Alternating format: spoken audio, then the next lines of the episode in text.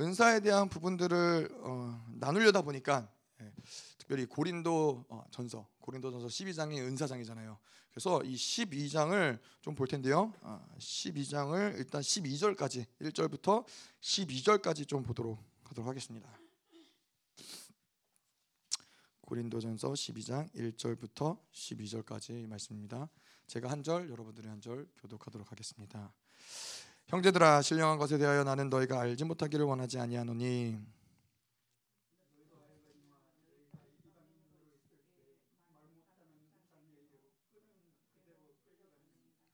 그러므로 내가 너에게 알리노니 하나님의 영으로 말하는 자는 누구든지 예수를 저주할 자라 하지 아니하고 또 성령으로 아니 아니하고는 누구든지 예수를 주시라 할 수 없느니라. 직분은 여러 가지나 주는 같으며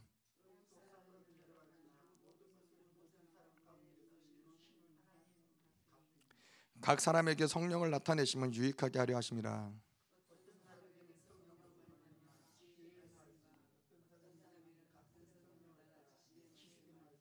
다른 사람에게는 같은 성령으로 믿음을 어떤 사람에게는 한 성령으로 병 고치는 은사를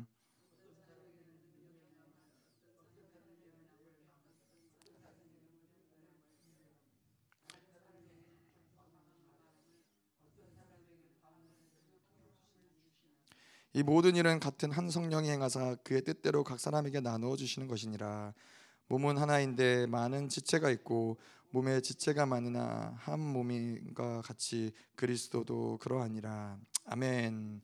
자 고린도서 12장의 성령의 은사들에 대해서 저희가 좀 나눌 텐데요. 이 은사들을 이 사도 바울이 고린도 교회에게 나누는 이유 중에 하나는 사실 고린도 교회가 은사가 음, 역사하지 않거나 아, 은사가 완전히 죽어 있거나 이런 교회여서 고린도전서에게 은사에 대해서 이야기를 하는 것이 아니라 오히려 고린도 교회는 굉장히 은사가 활발하게 움직였던 아, 그런 교회들로 우리가 알고 있는 것이죠. 자 그런데 그런데도 불구하고 고린도 교회에게 이제 은사에 대해서 특별히 12장 또 이제 13장까지도 아 이제 쭉 이어지면서 은사에 대해서 이야기하는 이유는 교, 고린도 교회 잠시만요. 이거 이거 좀 올려 주실래요?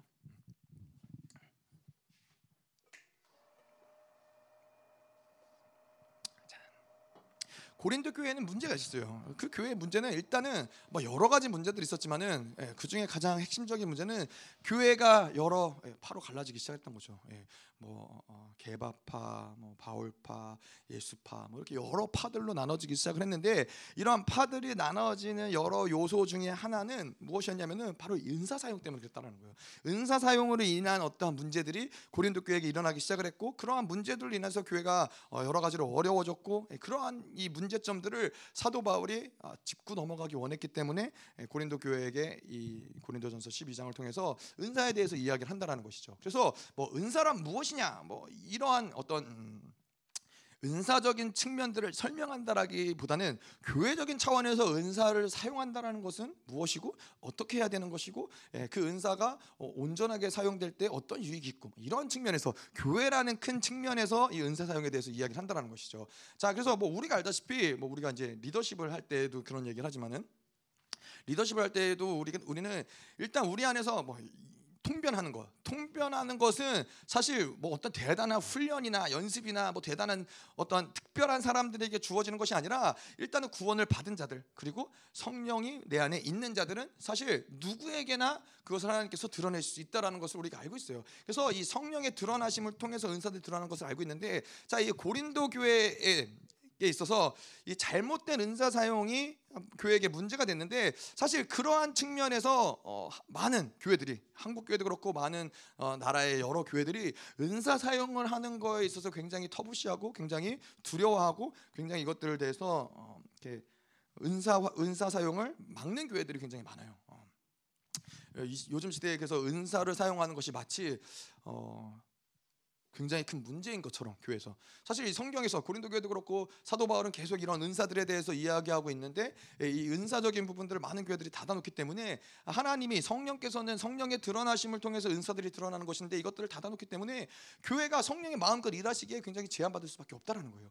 그러니까는 예, 그러다 보니까는 교회들이 많은 부분 이 세상적인 방법을 택해서 어, 뭔가 이런 사역들을 해야 되고 교회들이 예, 자꾸만 이 인간적인 방법의 인간적인 모습의 교회들로 전락할 수밖에 없는 부분들이 있다라는 거예요. 음. 자, 그래서 이 어, 우리가 이 고린도전서 12장을 정확하게 이해를 하고 또 이 성경에서 말하는 이 어떤 이 은사들에 대해서 정확히 이해한다면은 사실 은사를 사용하는 거에 있어서 교회가 두려워할 이유는 없다라는 것이죠. 두려워할 필요는 없다라는 것이죠.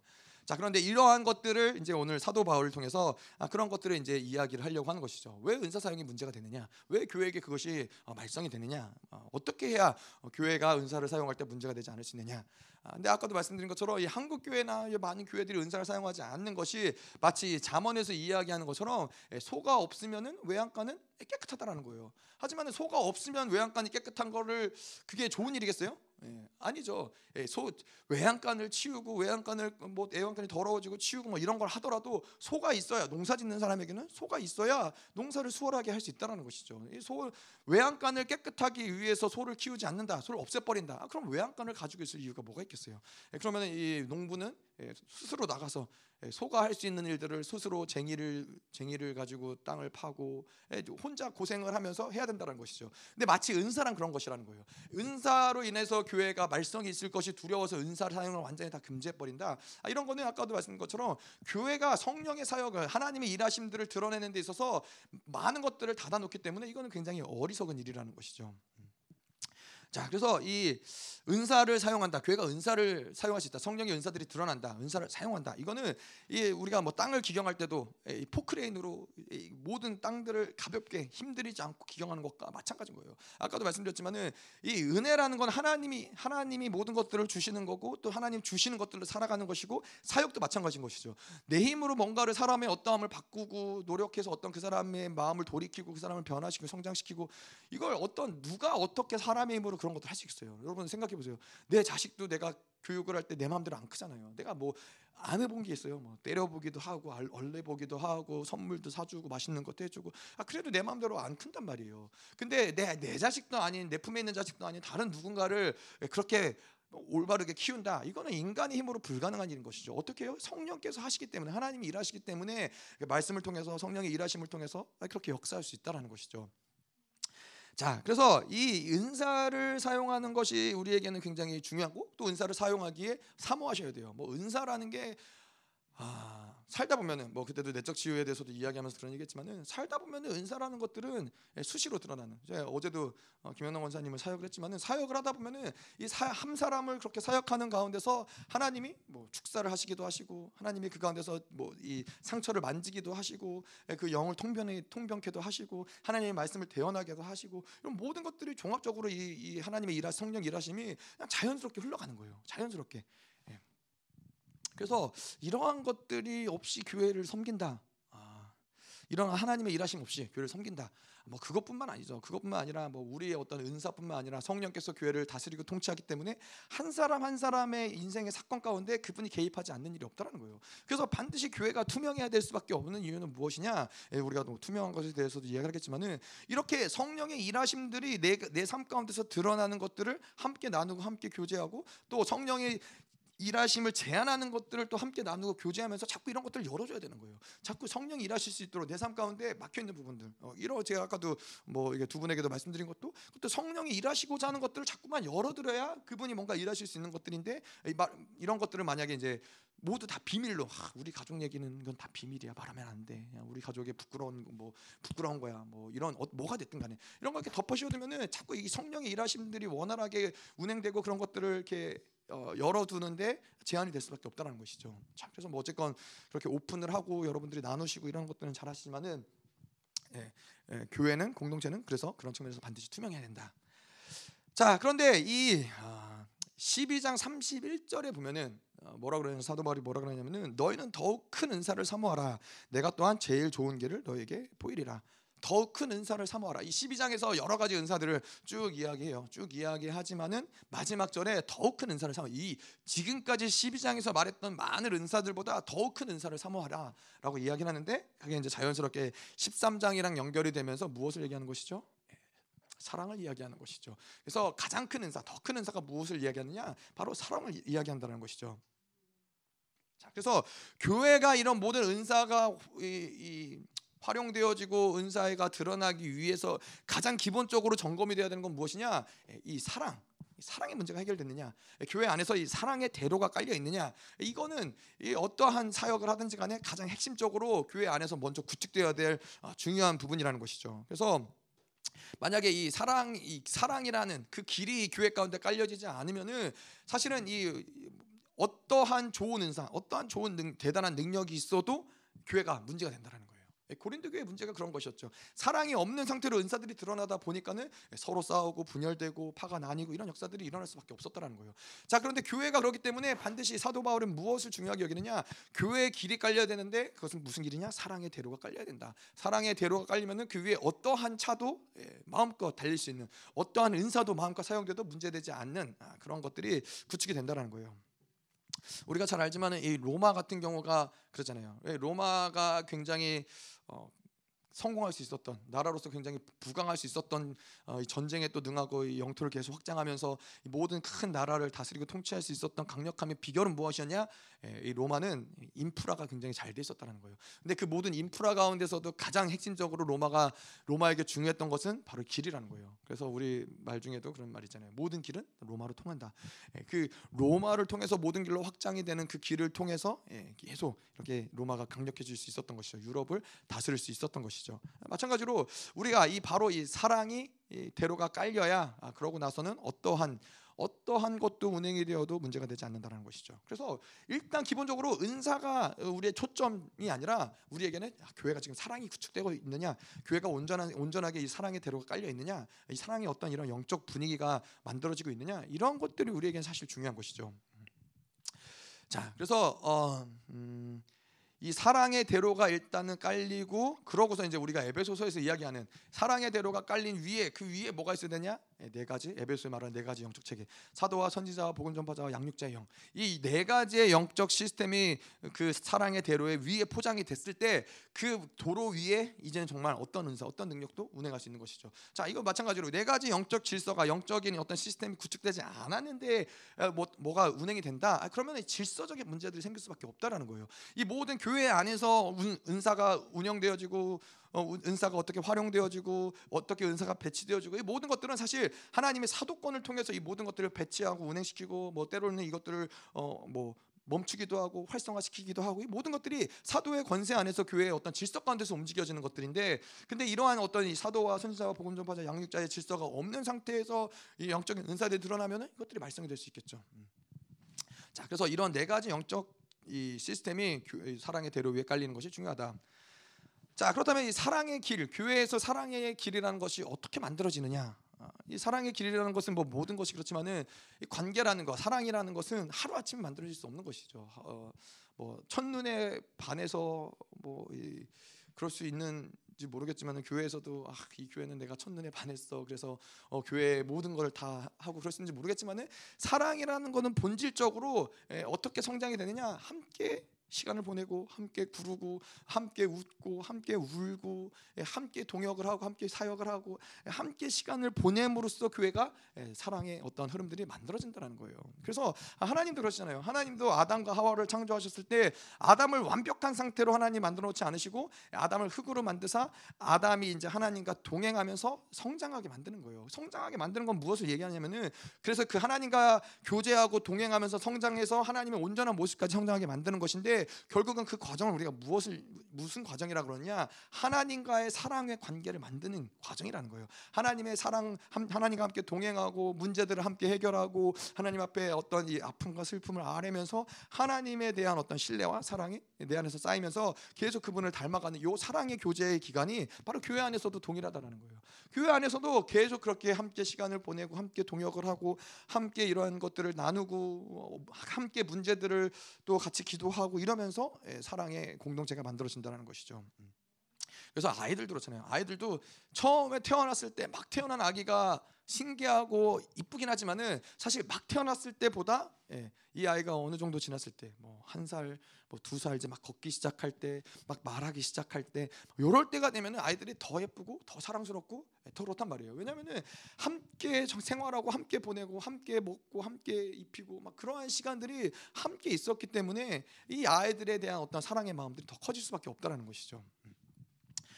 자, 그래서 이 뭐 교회 목회자와 어, 성도들 간에도 또 성도와 성도들 안에서도 이러한 사랑이 계속 만들어지는 어떤 시간들을 계속 함께 보내면서 어디까지 가야 되느냐? 아까도 이야기한 대로 서로가 서로에게 투명해서 서로의 죄를 구할 수 있을 정도로 이럴 수 있을 정도의 신뢰감이 성도들 안에서 있을 때까지 우리가 성장을 해야 된다는 거예요. 사실 근데 이게 쉬운 일이 아니잖아요. 누가 내 흉 보면은 네, 기분 나쁘잖아요. 아니 아니 자기는 자기는 뭐 얼마나 잘났길래 어, 뭐 이제 자기 흉을 앞에서 보는 것도 그렇지만은 아니 그 사람들 많은데 아니 목사님도 계신데 거기서 그런 얘기를 할 수 있어 내 내 안 좋은 얘기를 그렇게 할 수 있어 막 이런 것들이 막 열받았잖아요. 이거는 이거는 뭐 인간적으로 다 그럴 수 있겠지만은 사랑의 공동체는 어떤 나의 죄를 이야기하는 것이 문제가 안 되는 이유는 내가 우리가 그렇잖아요. 뭐 우리가 어렸을 때 모르지만 나이가 들면 부모님이 나를 사랑하기 때문에 이 잔소리를 하는 것도 그래도 결국 나를 사랑하기 때문이구나. 이거를 이해하듯이 교회가 사랑의 관계 가운데 신뢰가 쌓이면은 아, 저 사람이 저렇게 하는 것도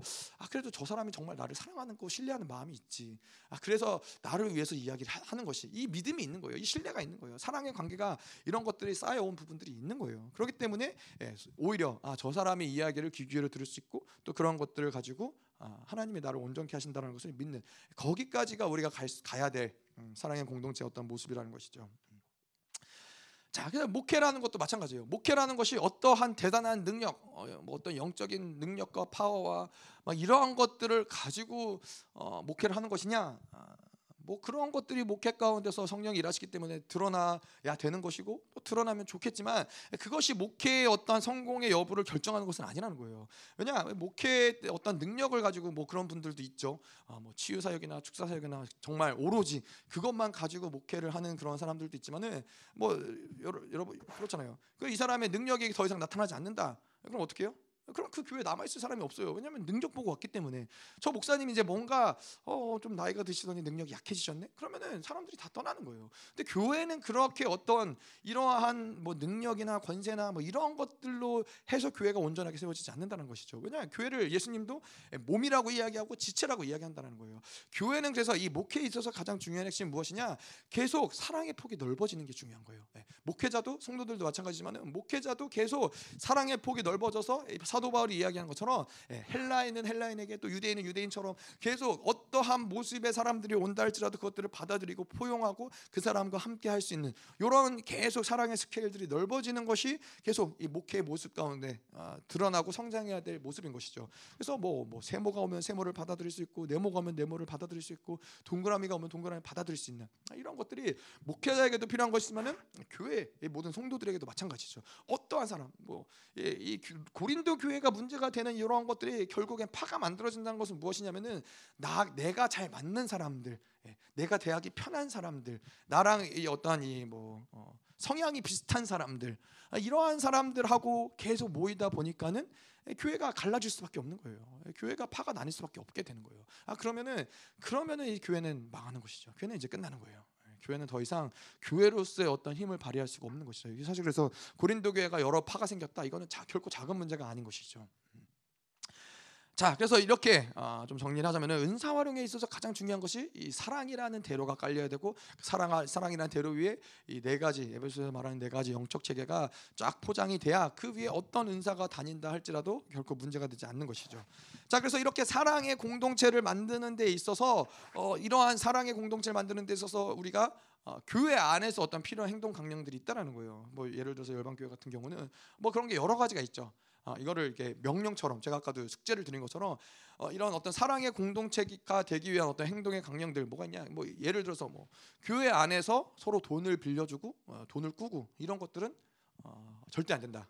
어, 이런 게 발견될 경우는 어, 출교다. 이러한 어떤 행동 강령들을 만들어 놓는 거예요. 왜냐하면 여러분들 알, 다시피뭐 형제간에도 돈을 교회 형제간에도 돈을 빌려주고 돈을 뭐 이러다 보면은 사실 그 형제 관계가 온전하게 되기가 어려운 부분들이 있잖아요. 근데 교회 안에서도 반드시 그런 것들을 원수가 역사할 수 있는 고리가 된다는 거예요. 그래서 방침은 뭐예요? 만약에 정말로 내가 그 누군가가 돈이 필요하다 그러면은 돈을 주는 거예요. 예, 만약에 내가 돈을 줄 수 있는 환경이 안 된다, 그럼 돈을 안 주는 거예요. 돈을 빌려줬을 때 반드시 예, 거기에서 어떤 사랑이 깨질 수밖에 없는 예, 그러한 문제들이 교회 안에 우후죽순 일어날 수밖에 없기 때문에 아, 그런 것들을 어, 강력하게 금지하고 있다든가 또 어떤 이해관계 교회 안에서 어떤 이해관계를 뭐, 뭐큰 교회들이 그런 관계들이 더 많죠. 이해관계라 하면 내가 어, 이 교회 가운데서 이 사업을 하는데 이 사업 가운데 어, 나랑 유익이 될 만한 어떤 사람과의 어떤 관계를 맺는다. 어, 같이 그래서 교회 안에서 그 사람과 함께 뭐 이렇게 어, 동업을 하면서 어떤 이 사업을 넓혀간다. 어, 뭐 이러한 일들이 어떤 하나님의 어, 그림 안에서가 아니라 자기의 어떤 이해관계로 인해서 그렇게 일하는 것들은 아, 철저하게 안 된다 금지된다 이런 뭐 이거 다 이런 것들 뭐요? 그렇게 서로 동업하고 하다가 뭔가 하나가 어그러지고 그러면은 사실 사업만 망하는 게 아니라 교회 모든 관계들 교회 모든 교회까지도 다 무너질 수 있는 흐름들이 만들어지기 때문에 하나님이 그렇게 일하시지 않을 뿐만 아니라 우리도 그런 것들을 행하지 않, 않, 않아야 된다는 것이죠. 뭐 그 외에도 사랑의 여러, 여러 가지 이런 행동 강령들이 있는데 서로가 서로의 어려움들이 있을 때 서로를 돌아보고 도와준다. 뭐 예를 들어서 뭐 장례식 있다. 그러면은 열방 교회 같은 경우는 세론들이 다 가서 예, 그 모든 장례식을 다 함께 치러줘요. 뭐 그 셀 원을 중심 뭐 셀만 도와주느냐 그런 건 아니지만은 셀이 주축으로 해서 그 장례를 쭉 도와주고 예, 그 셀이 또 이제 교회 여러 지체들을 불러서 함께 또 여러 지체들이 또 자원해서 함께 장례식을 어, 돕는단 말이죠. 예, 그런 것들이 무엇을 위함이냐? 사랑을 온전하게 만들어가기 위한 어떤 이 도구들이라는 것이죠. 자, 그래서 어쨌건 이런 이 사랑이 신뢰, 사랑이 서로의 어떤 사랑의 대로가 깔리지 않으면은 이런 교회는 더 이 성장할 수 없는 것이고 교회가 무너지는 것은 시간 문제일 수밖에 없다라는 것이죠. 음. 자, 그래서 우리가 이제 12장 1절부터 좀 볼 텐데요. 음, 12장 저희가 이제 일단 사랑이 가장 중요하다라는 걸 봤고요. 이제 12장 1절부터 사도 바울이 이야기하는 것들이 좀 애매한 부분들이 있을 수 있는데 중요한 포인트들이 있어요. 1절부터 아, 3절까지가 이제 자 은사 사용을 위해서 필요한 전제들이 무엇이냐 이것들을 이야기하고 있는데 일단 가장 이 은사 사용에 문제가 됐던 이유는 아까 말한 대로 사랑이 문제가 됐지만 또 한 가지는 은사를 아, 고린도 교회는 은사가 여러 사람에게 드러나고 또 그런 은사를 사용하다 보니까는 마치 은사가 자기가 소유한 것 마냥 아, 생각을 한단 말이죠. 그렇기 때문에 은사가 이제 은사 사용하는데 문제가 됐다는 거예요. 근데 많은 교회들, 많은 이 어떤 단체들 어, 이러한 경우들도 많은 또 이런 은사를 사용하는 사람들에게 나타나는 동일한 문제도 무엇이냐? 은사를 자기가 소유했다라고 생각을 해요. 아 나는 치유 은사가 있어. 예. 그러면 그 사람은 계속 치유 은사만 하는 거예요. 나는 축사 은사가 있어.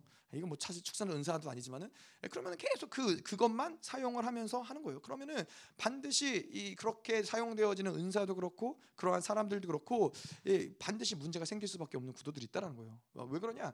내가 내 안에서 이 고여 있는 것들, 내 안에서 축적되어 있는 것들, 이것들은 시간이 지나면 반드시 썩어질 수밖에 없는 부분들이 있다라는 것이죠. 근데 은사는 어쨌건 내가 소유하는 것이 아니라는 것.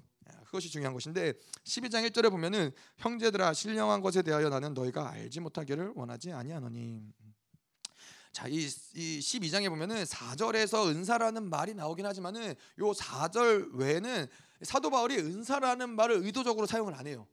1절에서도 보면 아시다시피 형제들아 은사를 이야기하고 있는데 신령한 것에 대해서 신령한 것이라고 이야기를 해요. 은사를 은사라는 표현을 안 한단 말이에요. 왜 그러냐? 그런 것이 이 고린도 교회 성도들이 은사라고 이야기했을 때 아, 이거는 내가 소유하는 것이라는 잘못된 인식이 있었기 때문에 은사라는 표현을 쓰지 않는다는 것이죠. 그래서 자꾸 이 다른 표현들로 그래서 1절에서는 아, 신령한 것 이라고 이야기하는 것이죠. 그리고 어, 뭐더 보면 알겠지만은 신령한 것은 단지 은사를 이야기하지만은 그 은사가 사용되기까지의 모든 영적인 부분들을 함께 이야기하고 있다라는 것을 어, 우리가 볼 수 있는 것이죠. 음. 자, 그런데 우리가 이제 12장 예를 들어서 12장 11절 같은 어, 말씀을 보면요, 이 모든 일은 하나 아, 같은 한 성령이 행하사 그 뜻대로 각 사람에게 나눠 주시느니라. 자 이렇게 말씀을 보면은 그럼 각 사람에게 나눠줬다 이렇게 되면 아 이거는 하나님이 각 사람에게 나눠줘서 소유하게 만드는 것이 아닌가라고 어, 생각할 수 있는 어, 그런 요, 소들이 여지들이 있는 것이죠. 자 그런데 아니에요. 이거는 하나님이 각 사람에게 나눠줬다라는 것을 우리가 이제 성령으로 사역을 하다 보면 알지만은 내가 각 사람에게 저 사람은 축사, 저 사람은 어떠한 뭐, 뭐, 뭐 치유, 뭐 영분별, 통변 뭐 이렇게 각 사람에게 그 사람들의 고유한 소유하게끔 주셨다라는 것이 아니라 하나님의 사역을 할 때 성령의 사역을 하게 할 때는 그 사역을 온전하게 이루기 위해서 하나님이 각 사람에게 그 은사들을 드러내실 때가 있다라는 거예요. 그러니까 이게 은사들이 사람에게 뭐 예를 들어서 뭐 저에게 방언의 은사가 임해서 사역을 하는데 막 방언하면은 그 방언을 누군가는 통변할 수 있는 것이죠. 그리고 그 모든 사역 가운데 어떤 사람이 성령이 임해서 그 사람에게 하여금 뭐 예언을 할 수 있게 한다든가 이렇게 하나님이 이 사역을 온전하게 만들어가기 위해서 어, 한 영혼을 온전하게 어, 이렇게 터치하기 위해서 이러한 사역들을 필요한 필요한 대로 하나님의 은사들을 부어 주신다라는 거예요. 이게 각 사람에게 나눠 준다는 얘기지. 이거를 소유한다. 이, 이것이 어, 이 말씀에서 의미하는 바가 아니라는 것이죠. 자, 뭐 성경 전체적으로 봤을 때에도 하나님은 우리에게 하나님 외에 다른 것들을 소유하는 것을 우리에게 허락하지 않으셨어요. 영생이라는 것 외에 하나님이 다른 것들을 소유하는 것을 우리에게 말씀하신 아까도 이 향료값을 드리는 여, 인도 뭐예요? 결국은 예수님만을 얻는 거예요. 결국 예수님만 얻으면 거기에 모든 것이 있기 때문에 그 모든 것을 자기가 소망으로 여겼던 것을 포기하고 예수님을 어, 선택하는 것이죠. 그게 성경에 있는 본질적인 진리인데 은사라는 것도 결국은 마찬가지라는 것이죠. 그래서 이 어, 하나님만 있으면 된다. 뭐 그래서 우리가 뭐 돈이 없어도 건강이 없어도 지혜가 없어도 은사 뭐 다른 은사가 없어도 이것들은 사실 별로 문제가 되지 않아요. 왜 그러느냐? 하나님만 있으면 되는 것이죠. 그래서 뭐 우리가 예를 들어서 뭐 우리 집에는 뭐 돈도 없고 뭐 차도 없고 어, 뭐 먹을 것도 없고 뭐 냉장고도 없고 TV도 없고 아무것도 없다. 그럼 결국에는 이 사람이 뭐가 없는 거예요? 결국엔 돈이 없는 거죠. 돈이 없으니까 아무것도 구할 수 없는 것이죠. 그런데 이런 모든 것들이 집에 없어요. 뭐 차도 없고 뭐 냉장고도 없고 뭐 모든 것들이 없는데 돈은 많다. 그럼 이게 문제가 돼요?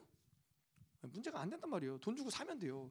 돈이 없어 없기 때문에 다 없으면 문제가 되지만은 내가 돈이 많은데 집에 없는 거는 그거는 내가 돈 주고 사면 별로 문제가 안 되는 거예요. 마찬가지로 하나님을 가진 사람들은 내가 지금 뭐가 있다 없다 이건 별로 문제가 되지 않아요. 하나님이 있기 때문에 내가 하나님을 소유했기 때문에 하나님이 하나님의 때에 뭐든지 만들어 가실 수 있는 것이고 하나님이 가장 선하게 아름답게 하실 수 있는 것을 믿기 때문에 아무것도 문제가 안 된단 말이에요. 근데 하나님을 소유하지 않고 다른 것을 소유하면은 영적인 질서 그래요. 무엇을 내가 소유한다, 무엇을 내가 가지고 있다. 영적인 것들이든 어떤 육적인 것들이든 내가 무엇을 소유하고 가졌다라는 것이 있으면은 즉각적으로 어떤 영이 개입하느냐? 탐욕의 영이 개입한단 말이에요.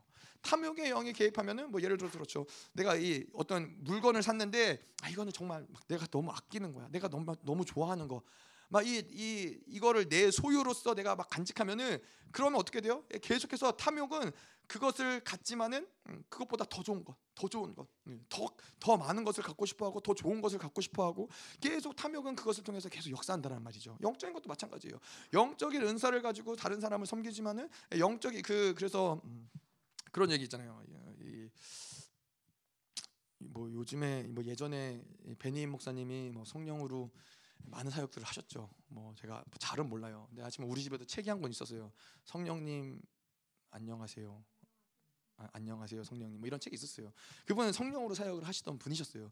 근데 이 어떤 이 그분을 통해서 뭐 많은 역사, 치유의 역사나 많은 영적인 어떤 그런 은사 역사들이 드러났는데 제가 이제 들은 얘기예요. 근데 어느 순간에 이 어떤 이 성령의 역사들 이, 이것들이 능력이 나타나지 않는 거예요. 이분도 뭐 그런 그럴 수 있었겠죠. 아 이게 내 안에서 막 드러나니까는 이게 자꾸 이 은사들이 내 것이라고 생각을 하고 이것을 막 제한 없이 마음껏 사용했는데 어느 순간 이것이 사, 드러나지 않으니까 이분이 어떻게 했냐면은 인도 인도가 아니죠 라마 불교인가 뭐 하여튼 티베트 불교인가 뭐 하여튼 그런데 티베트 불교에 가서 어, 전의를 받는 거예요. 이런 영적인 게 뭔가 드러나기 위해서. 그럼 뭐가 잘못되지 않았어요? 아니 하나님 은사라는 게 뭐예요? 하나님의 교회를 세우기 위해서 하나님의 어떠한 사역을 하기 위해서 필요한 게 은사인데 예, 하나님이 아닌 다른 누군 귀신에 가갖고 그 어떤 영적인 능력을 내가 그것을 받으려고 하면은 이건 완전히 지금 잘못된 것이잖아요. 근데 왜 그렇게 가느냐? 내가 계속 그 그것을 내 것이라고 생각하니까 내 안에서 탐욕이 생기는 거예요. 그것이 없이는 막 이 그 자기가 그 영적인 것들을 맛본 것이 있는데 그것에 대한 탐욕이 계속 생기다 보니까는 더 강력한 것, 더 큰 것, 뭐 더 이런 것들을 계속 어, 이, 이 탐욕적으로 추구할 수밖에 없는 흐름들이 생긴다는 것이죠. 음. 자, 그래서 어쨌건 이 바울이 은사라는 말을 의도적으로 피하는 이유는 무엇이냐? 은사를 자꾸만 이 뭔가 소유하는 것으로 인식하는 고린도 교회에 어떤 문제가 있었기 때문에 바울이 사도적으로 이것을 은사라는 표현 대신 신령한 것이다라고 표현한다는 것이죠. 음.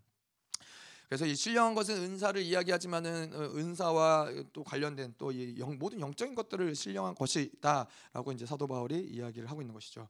자, 그러고서 이제 너희가 알지 못하기를 원치 않는다. 어, 너희가 알지 못하기를 원치 않는다. 사실 뭐 그냥 평범한 이야기일 수도 있지만은 이 고린도 교회의 어떠한 상황들을 고려해 봤을 때는 사실 고린도 교회 입장에서는 이, 이러한 사도 바울의 이야기가 썩썩 기분 좋은 얘기는 아니었을 거예요. 어떻게 보면 굉장히 수치스럽고 굉장히 기분 나쁜 얘기일 수 있는 건 왜 그래요? 고린도 교회는 이미 여러 가지 은사들이 드러나고 있었어요. 어느 교회보다 초대교회 어느 교회보다 강력한 은사들이 드러나고 많은 은사들이 사용되고 있었는데 사도 바울이 뭐라 그래요? 너희가 알지 못하기를 원치 않는다. 뭐라 돌려서 얘기하면 뭐예요? 너희가 알지 못한다라는 거예요. 너희가 모른다라는 거예요. 그래서 어, 너희가 이 은사에 대해서 모르니까 무지하니까는 너희가 좀 알 필요가 있다. 이렇게 얘기하는 것이죠. 예, 이 고린도 교회 입장에서는 좀 기분 나쁠 일이죠. 자존심 상할 일이죠. 자, 그런데 이 사도 바울이 이렇게까지 이야기를 하는 이유는 뭐예요?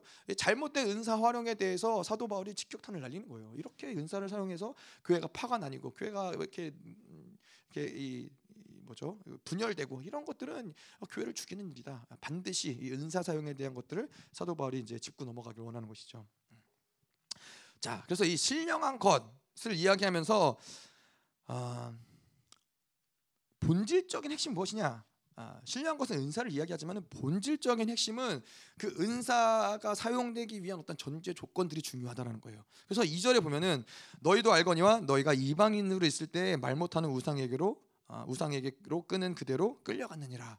지금은 여러분이 이, 이, 그 보면은 문맥을 보면은 여전히 사도 바울은 12장 가운데 계속 은사에 대해서 이야기를 하고 있어요. 인사 은사에 대해서 이야기를 하고 있는데 갑자기 2절에 우상에 게 이끄는 대로 끌려갔다 이런 얘기를 하는 거예요. 이방인일 때 너희가 우상으로 이끌려가는 대로 끌려갔다는 거예요. 자 은사 얘기를 하면서 갑자기 왜 이런 얘기를 하느냐?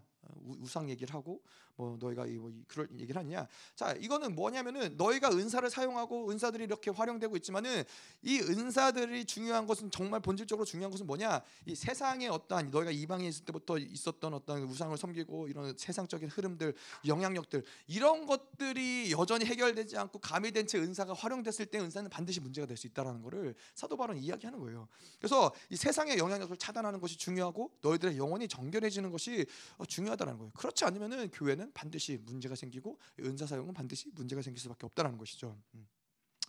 자 그래서 뭐 성령이 임하면은 뭐 이러한 능력들이 드러나고 이런 권세가 드러나고 뭐 이런 은사들이 드러나는 거는 뭐 본질적으로는 성령이 임하면은 그거는 자연스러운 일인 거예요. 성령이 드러나심이니까 성령이 일하심이니까. 자 그런데 그런 어떤 능력과 권세가 성령의 임재하심의 본질은 아니라는 것이죠. 예. 그거는 자연스럽게 드러나는 일이긴 하지만은 거기에 우리의 모든 초점이 가 있어야 될 그 본질은 아니라는 거예요.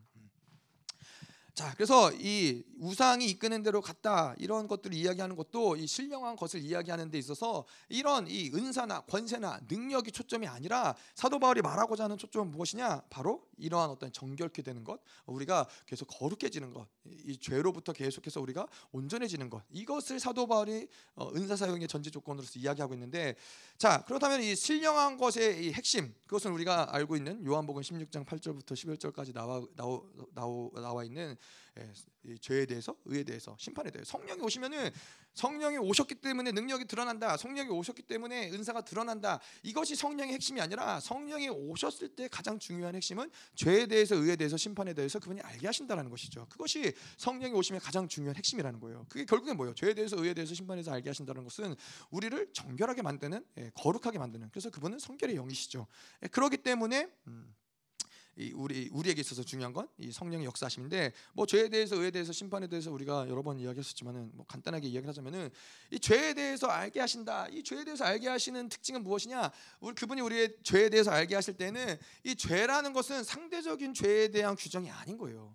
예, 이 상대적인 죄에 대한 규정이 무엇이냐면은 아 저 사람은 100개 죄 짓고 나는 하나 죄 졌으니까는 나는 저 사람에 비해서 어, 그만큼 죄인이 아니지. 이건 상대적인 죄인이라는 거예요. 우리는 상대적인 성령은 절대로 상대적으로 죄를 규정하지 않으세요. 오히려 어, 저 사람의 100가지의 죄보다 성령이 내 안에서 죄를 규정할 때내 안에 그 한 가지의 죄 때문에 고통스러워하고 괴로워하는 것이 성령이 죄를 규정하시는 모습이라는 거예요. 내 안에 그 한 가지의 죄. 그래서 어, 뭐 예를 들어서 제가 뭐 저희 와이프랑 싸웠다. 아 그러면은 성령께서는 이 원수들은 그래요. 원수들은 아, 저 사람은 이런 거 잘못했어. 이게 잘못했어. 저 사람은 이런 것도 어, 잘못이야. 그 사람의 잘못을 계속 보게 만들어요. 근데 성령은 그렇게 얘기 안 하세요. 성령은 어, 저 사람이 예를 들어서 100가지를 잘못했더라도 내가 잘못한 한 가지를 계속 보게 하세요. 그거를 회개하게 하세요. 아, 내가 이런 것들이 있었구나. 내 안에 이런 이런 이 악함이 있었구나, 연약함이 있었구나. 이거를 회개하신다는 거죠. 그래서 여러분 이 잘 보셔야 돼요. 이 지금 성령이 역사하시는 건지 귀신이 역사하는 건지 잘 보셔야 돼요. 그래서 상대방에 대해서 계속 뭔가 판단하게 만들고 그 사람의 죄를 보게 만들고 어둠을 보게 만든다. 이거는 반드시 귀신의 역사지 성령의 역사가 아니라는 거예요. 성령의 역사는 철저하게 철저하게 나를 나를 보게 만들어요. 나에게 그래서 제가 말씀드렸잖아요. 하나님은 나에게 관심이 있으시지 예, 하나님은 뭐 저 사람에게 관심이 없다 이런 건 아니지만은 나와 하나님과의 관계에서 하나님의 모든 관심은 나에게 있으세요. 내가 거룩해지는 것, 내가 정결해지는 것, 내가 온전해지는 것, 내가 회개하는 것. 저 사람은 하나님과 저 사람의 관계 가운데서 그분이 행하실 일인 것이지. 근데 원수들은 자꾸 나를 보지 않고 저 상대방을 보게 만들 흐름들이 있다는 것이죠. 자, 그래서 이 죄에 대해서 알게 하시는데 그거는 절대성. 아, 단한 가지의 죄. 성령 앞에서 그 한 가지의 죄로 인하여 그것을 회개하게 하시고 고통스러워하게 하는 것이 성령 일하심이고 또 한 가지는 죄에 대해서 점점 더 어, 깊이 알아가게 된다는 것이죠. 예, 그냥 어떠한 이 유명한 죄, 뭐 누구를 미워했다, 누구를 뭐 해코지했다, 뭐 이러한 아니면 뭐 내가 뭐 음, 도둑질을 했다. 뭐 이러한 어떤 유명한 제품만 아니라 점점 성령과 살아가다 보면은 아, 내 안에서 성령의 음성을 무시한 것, 성령의 의지를 아, 내가 아, 낙심시킨 것, 이러한 어떤 아주 세밀한 것들까지도 성령께서는 그걸 규정하신다는 거예요. 그러니까 그분의 음성을 듣다 보면 계속 이런 것들이 더 깊이 있게 들어가는 것이고 그 깊이 있는 음성을 듣다 보니까는 내 안에서 계속 나를 더 정결하게 만드는 흐름들이 있다라는 것이죠. 음. 자, 그래서 이 우리가 이제 그런 얘기하죠. 성령은 정죄하는 영이다.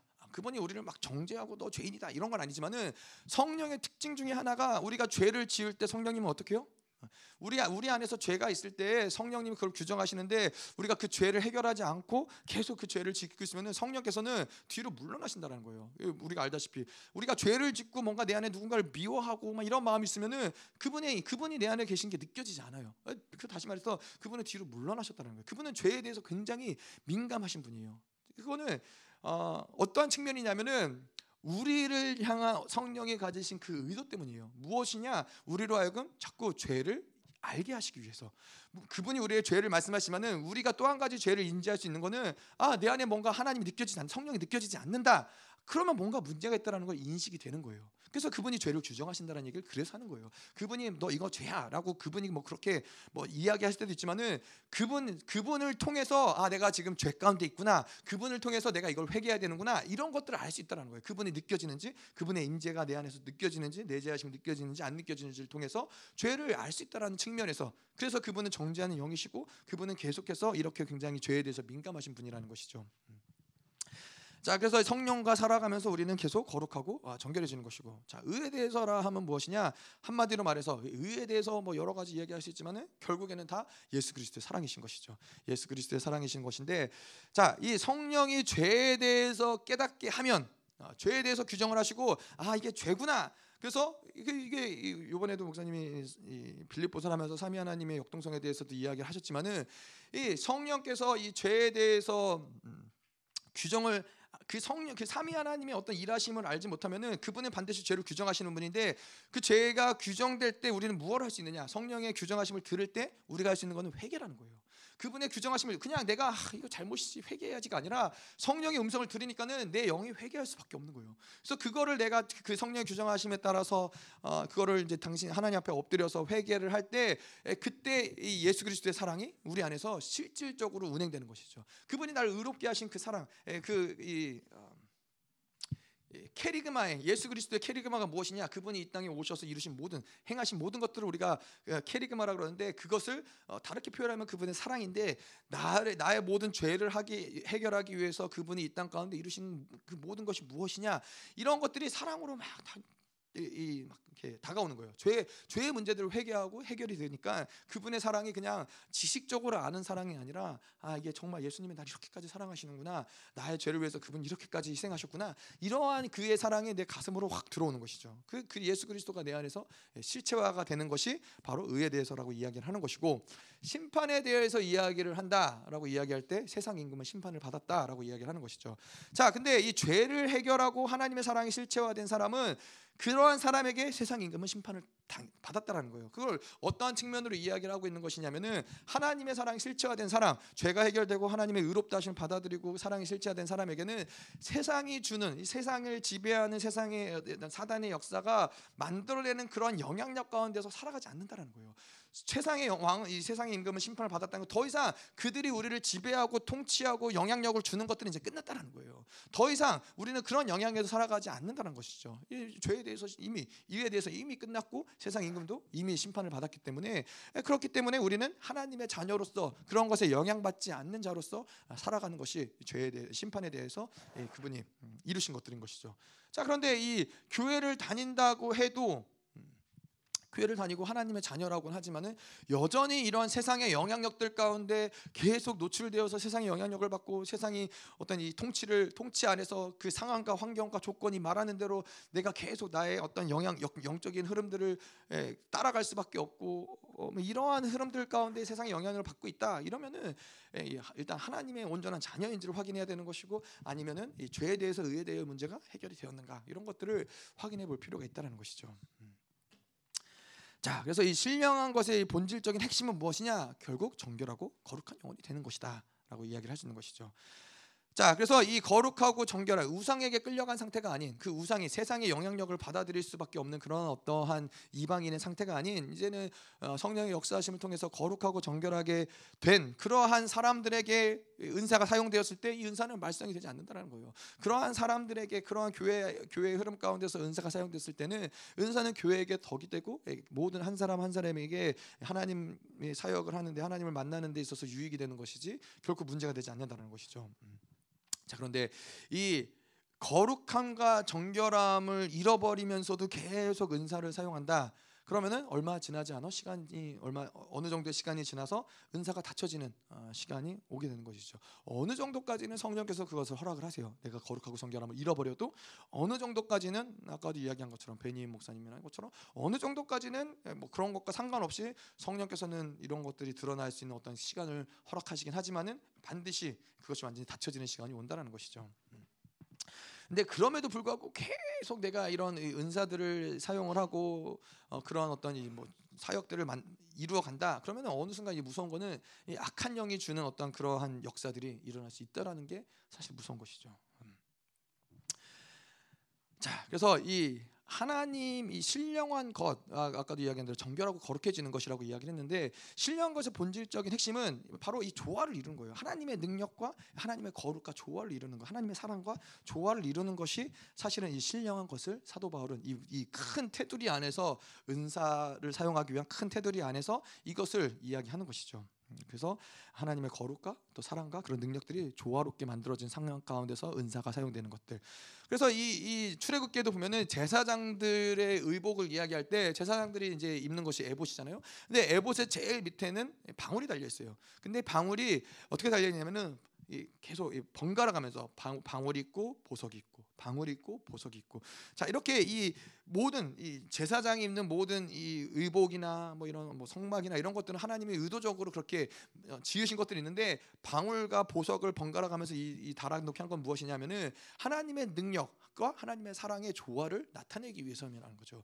하나님의 능력만을 가지고서는 어떠한 이 온전함을 이룰 수 없는 것이고 하나님의 사랑이 있는데 능력이 드러나지 않는다. 이것도 사실은 온전한 그림이 아닌 것이죠. 온전하게 정말로 이 사랑을 할 때 하나님의 사랑이 임할 때에는 반드시 예, 그렇잖아요.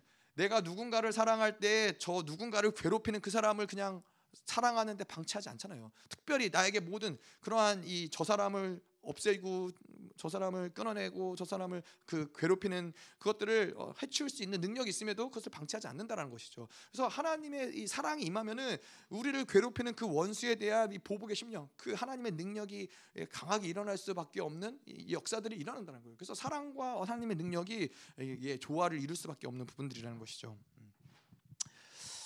자, 그래서 우리도 우리도 마찬가지로 어떤 이 영적인 부분에서 굉장히 민감하고 영적인 부분에서 굉장히 탁월할 수 있는데 이러한 것들이 조화가 이루어져야 되는 게 하나님의 사랑의 측면에도 조화가 이루어져야지만 그걸 다른 표현으로 하자면은 우리의 인격적인 모습들, 성품적인 모습들 이러한 것들이 함께 조화를 이룰 수밖에 없어 이루어져야 된다는 것이죠. 어느 한쪽 물론 물론 그렇죠. 하나님을 알고 영적인 것으로 하나님을 계속 받아들이면서 능력이 드러나고 성품이 온전하지 못할 수 있어요. 하지만 시간이 지나면서 계속 그 성품마저도 모습도 아, 온전하게 조화를 이루는 모습으로 가는 것이 하나님 온전한 방향성이지. 어, 뭐 여러분 그런 분들 보셨잖아요. 기도원이나 이런 데 가면은 막 은사가 막 드러나는데 성격은 개팍하고 막 되게 무섭고 어, 막, 막 그런 이상한 분들 이런 분들 있잖아요. 예, 그런 그런 것들은 하나님의 온전한 역사라고 보기 어려운 부분들이 그런 측면이 있다는 거예요. 반드시 하나님은 조화를 이루세요. 예. 뭐 근데 어떠한 그 단면적인 순간에 아, 이 사람은 영적으로는 탁월한데 성품적인 부분이 부족하다. 그럴 수 있어요. 하지만 방향성 자체가 계속 온전함으로 하나님이 이끌어 가실 수밖에 없다는 것이죠. 음. 자, 그래서 이 은사를 이야기하면 3절에 보면은 음, 그러므로 내가 너에게 알리노니 하나님의 영으로 말하는 자는 누구든지 예수를 저주할 자라 하지 아니하고 또 성령으로 아니하고는 누구든지 예수를 주시라 할 수 없느니라. 이것도 이것도 이 말씀도 계속 은사를 정확하게 사용하는 것이 어떠한 것이냐라는 걸 풀어가는 그 맥락 안에서 이 말씀을 어, 보고 해석을 해야 되는 것이죠. 자, 그래서 여기서 하나님의 영을 이야기하는 것은 은사가 나타나는 것들은 결국에는 어떤 것을 통해서 나타나는 것이냐? 하나님의 영을 통해서 나타나는 것을 이야기한다라는 것이죠. 자, 그런데 이 사실 이 뒤에 부분 예수를 저주할 자라 저주할 자를 하지 아니하고 이거는 무엇을 이야기하느냐? 특별히 이 시대의 초대교회 시대 가운데 교회적인 어떤 상황들을 이해해야 이해할 수 있는 부분인데 이 당시에는 우리가 알다시피 로마 시대에는 십자가의 형을 받는 죄인들은 가장 극악무도한 죄인이었어요. 가장 심한 죄인들만 십자가에서 어, 이 처형을 당했다는 것이죠. 그렇기 때문에 어, 이 사람들이 뭐라고 했냐면은 뭐, 뭐 구약에도 그런 말씀을 나무에 달린 자는 저주받은 자라는 말씀도 있지만은 이 시대의 모든 사람들이 십자가형을 당한 사람들은 아, 저주받은 사람이라고 생각을 했어요. 극악무도한 죄인이라고 생각을 했어요. 자 그래서 음, 이 예수님이 십자가에 못 박혔다라고 했을 때 어떠한 무리들은 어, 하나님을 믿지만 그래도 이러한 부분에서 온전하게 이해하지 못하는 어, 예수님이 근데 왜 십자가에 죽으셨어? 아니 그 예수님이 십자가에 죽으신 건 그 저주받은 거 아니야? 이런 그 그러면서 예수님을 믿는 거는 뭐 정말 이 죄인들만 어, 믿는 뭐 그런 거 아니야?라고 십자가에 대한 잘못된 이해와 오해가 있는 사람들이 있었다는 것이죠. 음. 그래서 결론적으로 이야기하자면은 예수를 저주할 자라 하지 아니한다라는 걸 사도 바울이 무엇을 이야기하냐? 이 십자가에 대한 올바른 이해와 그 이유가 무엇이냐? 십자가를 지실 수밖에 없었던 이유가 무엇이냐? 이런 거를 온전히 아는 것이 중요하다는 것이죠. 은사를 올바로 사용하기 위해서는. 음. 자, 그래서 이 십자가의 의미 뭐 여러 가지 우리가 이야기할 수 있지만은 사도 바울이 말하는 십자가는 무엇이냐? 고린도전서 15장에 이야기하는 것처럼 날마다 그 십자가 앞에서 내가 죽어지고 날마다 그 십자가로 온전히 우리가 정확한 십자가로 온전히 이해한다면 우리가 그리스도 함께 십자가에 못 박혀 날마다 내가 그 십자가 앞에서 죽어지고 날마다 새로워지는 것을 이야기하는 것이죠. 날마다 자신을 쪼개고 자기가 자기 계속 아, 하나님 안에서 우리가 새로워지는 것을 사도 바울이 십자가를 이야기할 때 아, 그러한 맥락에서 이야기를 한다는 것이죠. 자 그래서 이 십자가를 온전히 이 은사를 사용할 때 우리가 이 십자가를 온전히 잘못된 어떤 십자가에 대한 이해가 아니라 온전히 십자가를 이해해야 된다라고 이야기할 때 사도 바울이 이야기하고 싶은 건 뭐냐면은 십자가를 이 아, 은사를 온전히 사용하기 위해서는 우리가 십자가 앞에서 날마다 죽어지고 날마다 새로워지는 그 과정이 없이 은사를 사용한다. 그럼 이건 반드시 문제가 될 수밖에 없다라는 걸 이야기하는 거예요. 십자가 앞에서 계속 죽어지는 자들, 예, 계속 자기를 쪼개는 자들 이러한 사람들이 은사를 사용할 때 문제가 일어나지 않고 하나님이 원하시는 대로 은사가 사용될 수 있다는 거예요. 자 십자가 앞에서 매일 죽어지는 것이 무엇이냐? 어, 우리가 얘기하지만은 말씀 먹고 회개하고 순종하고 엎드리는 삶을 살아가는 것이죠. 예, 계속 말씀을 통해서 그 말씀의 이 찔림을 받고 그거를 가지고 내가 회개하며 엎드리고 예, 그 하나님의 또 말씀대로 순종하고자 할 때 계속 우리는 십자가 앞에서 이 말씀을 받았다는 것은 찔림을 받았다는 것은 내 안에서 그런 어떤 말씀대로 살지 못하는 세상의 어떤 틀들, 어떤 내 안의 세상의 힘들, 에너지들 이런 것들을 꺾어버리는 것이죠. 꺾으면서 회개하면서 내가 죽어지는 과정을 말씀 먹고 회개하고 순종하고 엎드린다고 이야기하는 것이고 그렇게 해서 정결하고 거룩하게 된 자들이 은사를 사용할 때에는 반드시 이거는 교회에게 덕이 되고 유익이 된다. 사도 바울이 이제 그런 얘기를 하는 것이죠. 음. 자 그리고 또 성령으로 아니하고는 누구든지 예수를 주시라 할 수 없느니라. 아, 주, 주 주라 한다는 건 Lord라는 얘기인데 그건 무엇을 얘기하냐? 주인이라는 걸 얘기하는 거예요. 그래서 이 로마 시대 때의 그 시저를 황제를 주라고 이야기를 했죠. 주라고 그 Kyrios라고 해서 로마 황제를 반드시 주로 주인으로 인정을 해야 된다는 거예요. 주인을 인정을 해야 되는데 예수를 주라고 이야기한다. 특별히 이러한 시대적인 환경 가운데서 예수를 주라고 우리가 고백을 한다는 건 뭘 얘기하냐면은 나의 주인은 로마의 시저가 아니라 예수님이 나의 주인입니다. 그건 또 무슨 고백이 되냐면은 혹 내가 예수님을 주인으로 여겨서 어, 로마 로마에게 죽임을 당한다 할지라도 여전히 예수님은 나의 주인입니다. 이것을 고백한다는 거예요. 예수님만이 나의 주인이기 때문에 그 이후에 펼쳐진 어떠한 상황도 나는 타협할 마음이 없습니다. 내가 혹 죽는다 할지라도 나는 기꺼이 예수님을 나의 주인으로 섬깁니다. 이게 예수를 주라고 고백하는 모습인 거예요. 자, 그래서 이렇게 예수님을 주라고 고백할 수 있고 또 예수님 위해서 기꺼이 자기의 생명을 내어드릴 수 있는 자들에게 이 은사들이 드러나 드러나고 그 은사들이 사용되어져야 된다는 것이죠.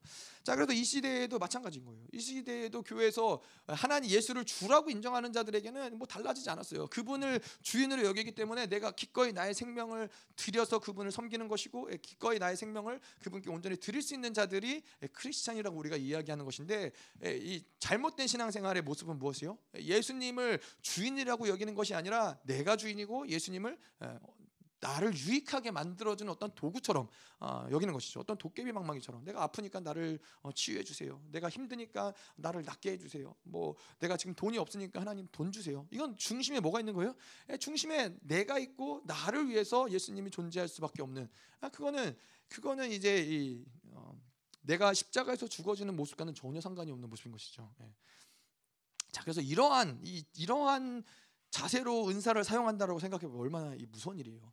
예, 나의 유익을 위해서. 그래서 우리가 이 마지막 때에 이스라엘의 두 증인이 나오는데 그두 증인에게 있어서 뭐죠? 두 증인의 능력과 권세가 나고 그 입에서 불이 나와서 그 입에서 나오는 불로서 모든 악한 것들을 사르는데 예, 이, 이 이 러한 사람들에게 겸손한 마음과 경험한 마음과 아버지의 마음을 알지 못한다면은 아버지의 마음을 알지 못한다면은 뭐요? 자기가 싫어하는 사람, 자기가 미워하는 사람, 자기가 죽이고 싶은 사람을 다 없애버릴 수 있다라는 거예요. 은사 활용도 그렇다라는 거예요. 내가 이 나의 유익을 위해서 은사를 활용할 때그 은사를 통해서 나는 유익을 나, 의 유익을 추구하고 다른 사람을 예, 없애거나 죽이거나 피해를 줄 수밖에 없는 구도가 된다는 것이죠.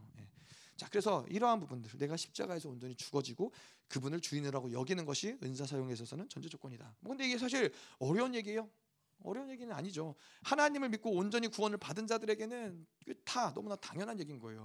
그 당연히 우리가 예수를 주인이라고 인정하고 당연히 십자가 제자로서의 십자가의 삶을 살아가는 것은 성도로서는 당연한 일인 거예요. 그래서 뭔가 특별한 얘기를 하고 있는 건 아닌데 이 타락한 고린도 교회는 이러한 부분들을 놓치고 있었다는 것이죠. 음.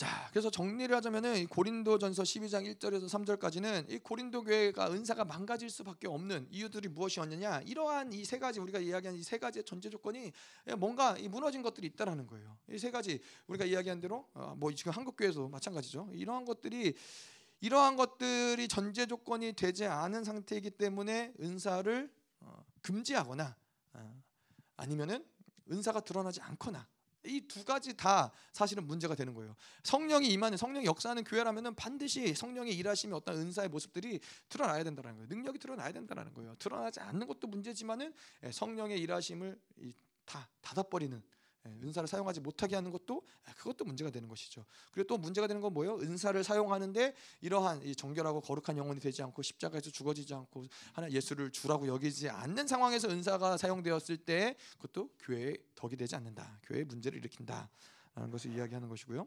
음. 그래서 모든 것이 다 그래요.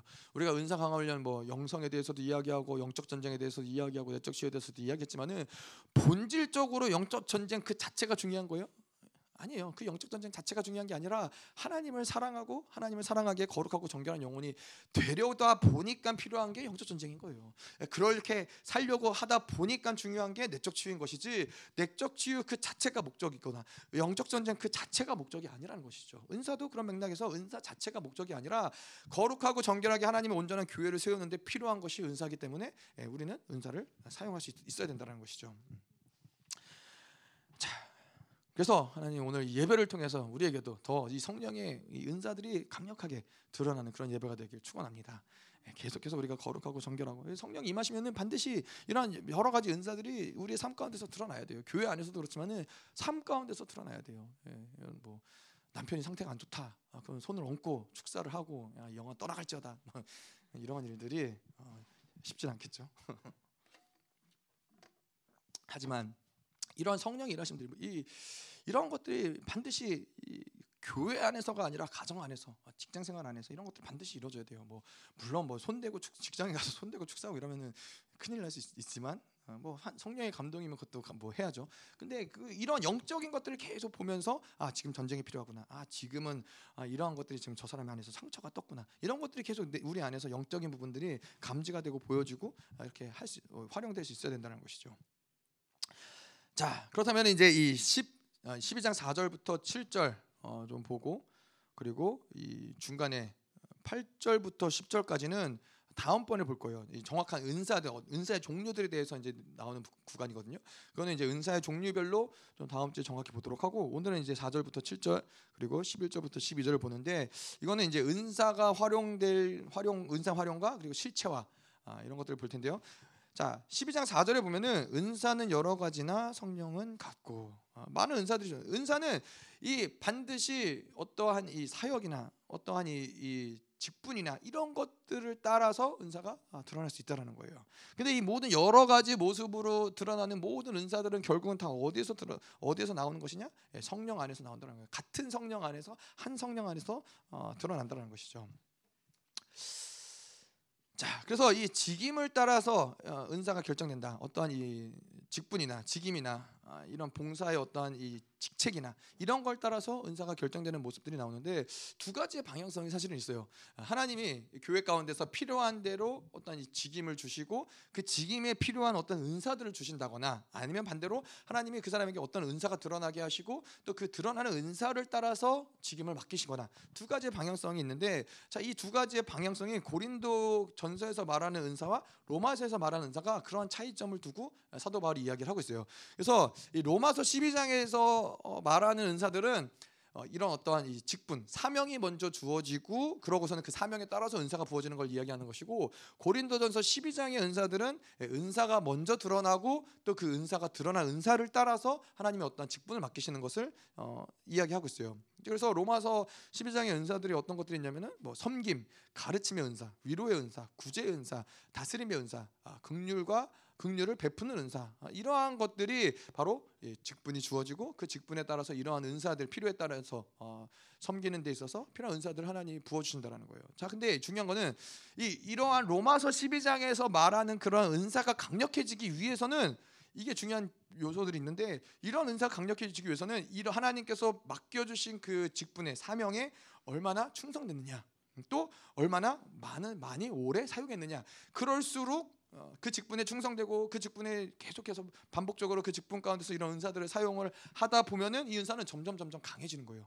은사는 뭐그 섬기면서도 그렇고 가르치면서도 그렇고 구제 은사도 그렇고 이런 것들은 더 이, 사용할수록 그리고 오래될수록 충성될수록 드러나는 건데 고린도전서 12장의 은사는 좀 다르다라는 거예요. 고린도전서 12장의 은사는 은사가 먼저고 은사에 따라 사명이 나타나는데 거기서 말하는 은사들은 어떤 게 있냐면은 지혜의 은사, 지식의 은사, 믿음의 은사, 치유의 은사, 능력의 은사, 예언의 은사, 영분별의 은사, 방언의 은사, 통변의 은사 아, 이런 어떤 더 실질적인 어떤 영적인 은사들을 이야기하는데 이 은사들이 강력해지는 것은 아까 우리가 로마서에서 봤던 은사대로 뭐 오랫동안 충성되게 섬긴다든가 그러한 측면이 아니라 이 로마서 12장의 은사가 강력해지기 위해서 가장 핵심적인 것은 성령 충만이에요. 왜냐 성령이 임하시면은 즉각적으로 은사가 드러날 수 있는 부분들이에요. 이거는 오래 사용한다고 해서 강력해지는 것이 아니라 얼마나 성령으로 충만하느냐, 성령의 충만함에 따라서 이 은사들의 강력이 결정된다는 것이죠. 그래서 로마서가 말하는 은사와 고린도전서 12장에서 말하는 은사가 그런 차이점들이 있다라는 것이죠.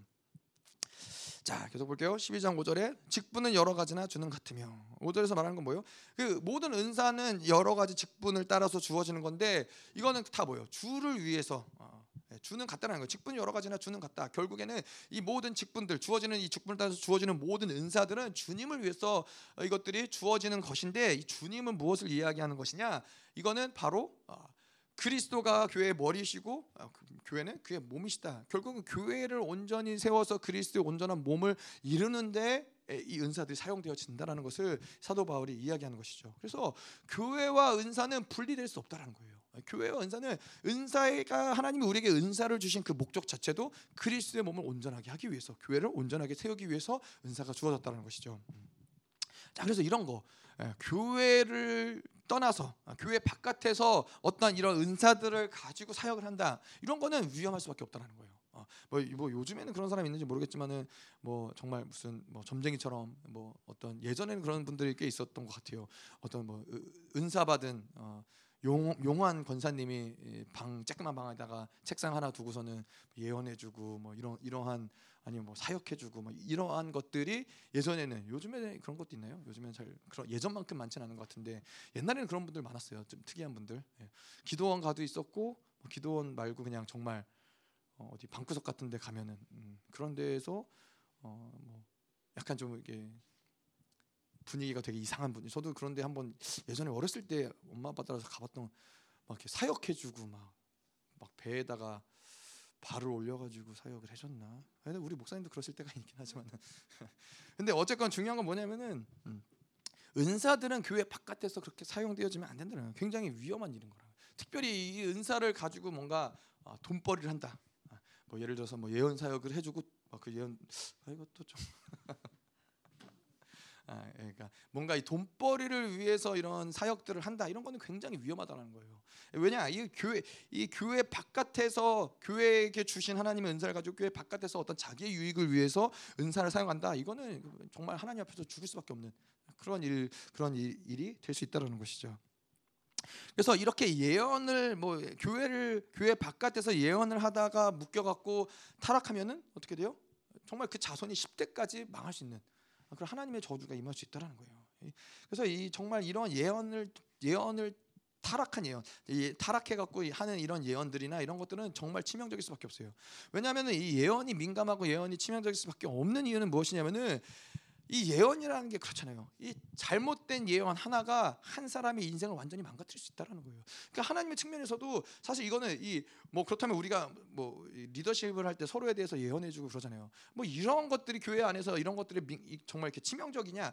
아 그렇지 않아요. 교회에선 이것들이 가, 능한 이유는 무엇이냐면은 교회는 하나님이 통치하시는 것이기 때문에 어, 온전하지 못한 예언이 혹 나갔을지라도 하나님의 통치하심이 그 모든 것들을 다 온전하게 조율을 하고 교정을 하고 이거 잘못된 것들을 다시 온전케 바꾸시고 이런 것들이 교회 안에서는 가능하다라는 거예요. 근데 이제 교회 밖에서 이런 예언들이 문제가 되는 이유가 이런 거예요. 그냥 누군가 용한 권사님한테 가서 예언을 들었는데 아뭐뭐 어, 뭐, 뭐라고 뭐가 있을까요? 어, 뭐, 어, 어, 뭐 물가에 가면은 뭐 자식들이 뭐 이거 뭐 무당이나 뭐 다름없는 얘기긴 하지만은 뭐 이러한 얘기를 들으면은 그냥 그거는 그 사람의 그 예언을 들은 그 사람은 그 예언 때문에 그 인생이 묶일 수 있다라는 거예요. 그러니까 하나님 입장에서 교회를 밖에서 그렇게 예언하는 사람에 대한 저주가 강력할 수밖에 없다라는 거예요. 누군가 인생을 이렇게 묶어놓고 누군가 인생을 완전히 이렇게 망가뜨릴 수 있는 어, 그런 흐름들을 만들기 때문에 그러니까 이 교회를 떠나서 어떤 은사들을 사용한다 이건 사실 두려운 일인 것이죠. 굉장히 어, 큰일 날 일인 것이죠. 음.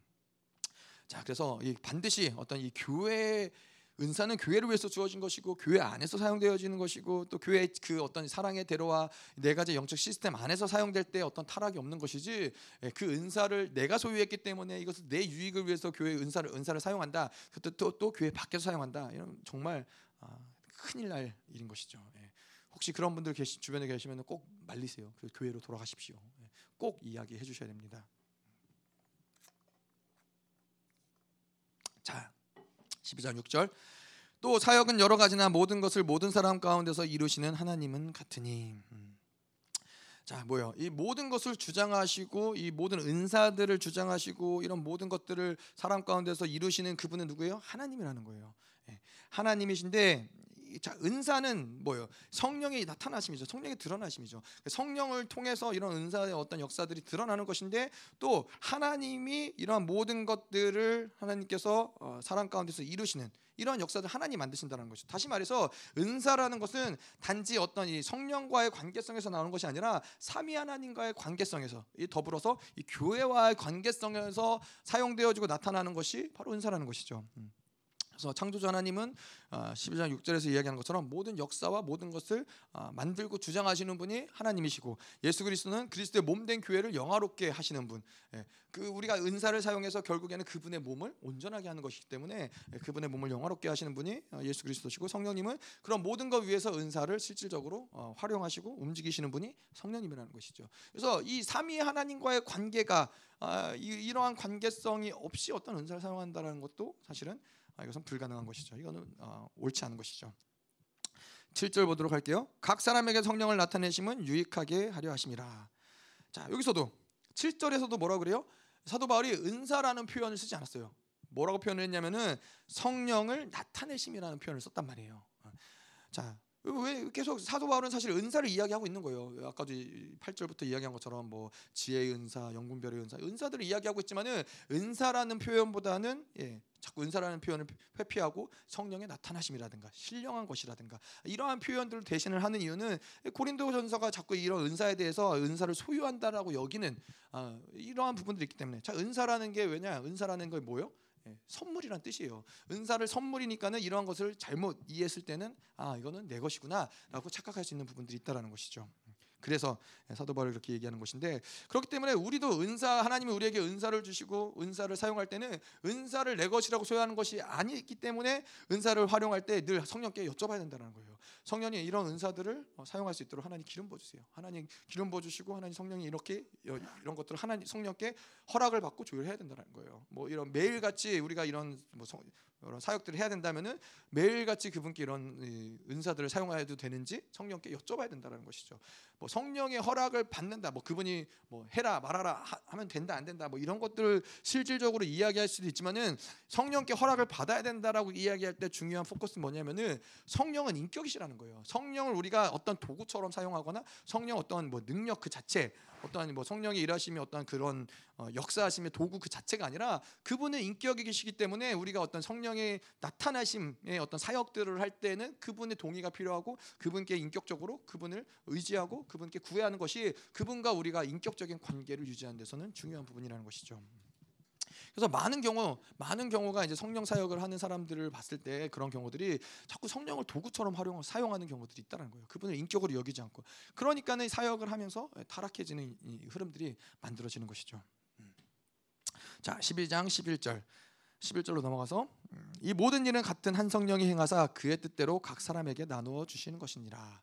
자 여기서도 마찬가지로 이 모든 일은 한 성령이 하사 아, 성령 안에서 한 성령 안에서 어, 주어지는 것이고 한 성령 안에서 이런 모든 것들이 이루어지는 것인데 자 여기서 이 어, 모든이라는 것은 은사가 활용되어지는 것들을 이야기하는 거예요. 모든 것은 은사가 활용되어지는 것들은 이야기하는 것인데 각 사람에게 나누어 주시다. 아까 이야기한 대로 이거는 이 뭔가 각 사람에게 은사를 각 사람이 가질 수 있도록 나누어 주신다 이런 것들은 소유 상태라고 이, 야기했을 때는 지금까지 이야기한 사도 바울이 뭔가 고린도 교회에게 이 은사 사용에 대해서 올바르게 교정해주고 가르쳐주기 위한 이런 흐름과 또 어긋나는 흐름이라는 거예요. 아까도 얘기한 대로 하나님이 이 우리에게 어떠한 것을 소유하게 안 하시고 이 우리에게 주시는 어떠한 이 부유 어, 부유함 풍성함마저도 하나님 우리에게 축적하길 원하, 원치 않으시고 계속 흘려보내길 원하시는 어떤 큰 맥락, 맥락에서도 은사를 소유한다. 아, 이렇게 이해를 하는 것은 잘못됐지만은 사도 바울이 12장에서 이야기하는 이 흐름 가운데서도 지금 이 11절을 어, 내가 소유한다. 하나님이 각 사람에게 주셨다. 내가 소유하는 걸로 주셨다라고 해석을 할 때는 이건 또 문맥상에도 어, 오류가 있을 수밖에 없다라는 것이죠. 자 그렇다면은 이거를 어떻게 우리가 이해를 하느냐? 아까도 말씀드린 대로 이거를 소유하기 위해서 나눠준 것이 아니라 하나님의 성령의 드러나심으로 그분의 사역을 하기 위해서 각 사람에게 그런 은사들을 드러나게 하신다라는 거예요. 자, 12장 12절에도 몸은 하나인데 많은 지체가 있고 몸은 몸에 지체가 많으나 한 몸인과 같이 그리스도도 그러하니라. 자, 이것도 각 은사에 대한 은사 활용의 상태에서의 측면에서 지체를 이야기한다라는 거예요. 자, 그래서 이 사도 바울이 이제 고린도전서 12장을 이야기할 때 어떠한 것을 염두에 두고 고린도교에 어떠한 것을 염두에 두고 이야기를 하냐면은 고린도 교회도 그렇고 이 당시의 초대 교회 같은 경우는 이러한 어떤 이 방언하는 것이나 예배 가운데도 방언 예배 상황에서 방언하거나 통변하거나 예언하는 것이 어, 제한되지 않았던 어, 그런 교회 예배 모습이에요. 이게 다시 말해서 우리가 뭐 생기사역 같은 거 하잖아요. 생기사역 할 때도 중요한 게 뭐예요? 자꾸 내가 뭔가를 어떤 틀이나 제한에 제한을 두고서는 그것을 제한 성령을 제한시키지 않고자 하는 것이 또 생계 사역의 한 목적인 것이고 중요한 부분인데 이 초대교회 같은 경우에 교회의 특징은 성령을 제한하는 역사가 없었어요. 성령을 제한하지 않는 성령이 자유롭게 운행하실 수 있었기 때문에 그렇기 때문에 이러한 성령의 역사하심의 교회 가운데 나타나는 현상은 무엇이냐?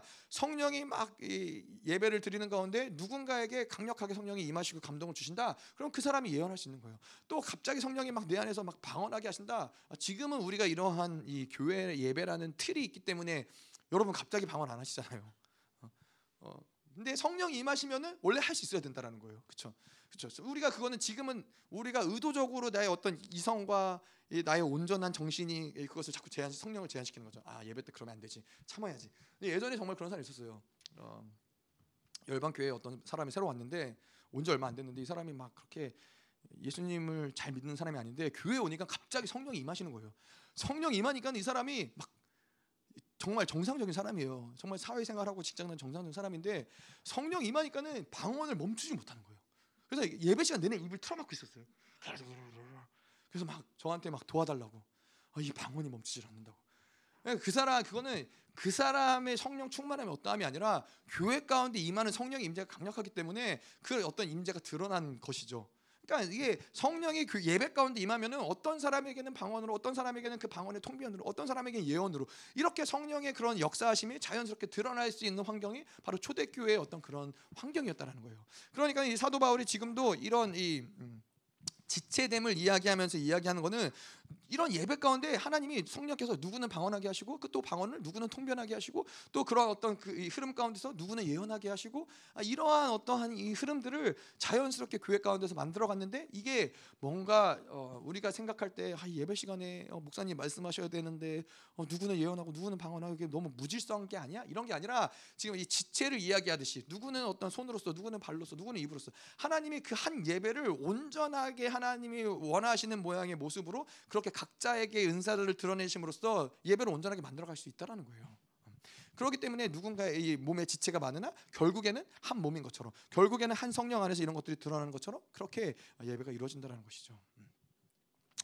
네, 여러분 뭐 예배 드리시다가 방언하고 싶으면 하셔도 됩니다. 네, 그러면 이제 옆에 분이 이제 통변해 주시고 네, 그러시면은 성령의 역사는 아, 뭐 근데 사실 어, 이 당시만 해도 초대교회만 해도 누가 앞에 서서 목사가 사도가 앞에 서서 예업 이렇게 어, 선포하는 형식의 예배는 어, 그 당시에는 사실 그렇게 많지 않았어요. 사실 이거는 이제 로마 시대 콘스탄틴 대제가 이제 서면서 나타난 어떤 예배 형식이지 그 오히려 이 당시에 초대교회 예배 모습은 유대교가 이제 같이 둘러 앉아가지고 같이 이제 뭐 빵을 떼고 같이 이렇게 어, 대화하면서 어, 나누는 것처럼 그런 예배 형식이 오히려 더 정상적인 모습. 그러다 보니까 자연스럽게 그럴 수 있었겠죠. 더 누구는 방언하고 누구는 통변하고 누구는 예언하고 그러면서 막 성령이 막 교회에 대해서 놀라운 비밀들을 말씀하시고 놀라운 계시, 생각하지 않았던 어떤 예언들을 하게 하시고 이런 역사들이 교회 안에서 일어나는 것이죠. 아, 얘기를 하고 보니까는 기대가 되네요. 네. 여러분 예배 때 한번 성령께 잘 집중해서 아 지금 내가 방언할 타이밍이구나. 성령이 뭔가 강력하게 부으시는구나.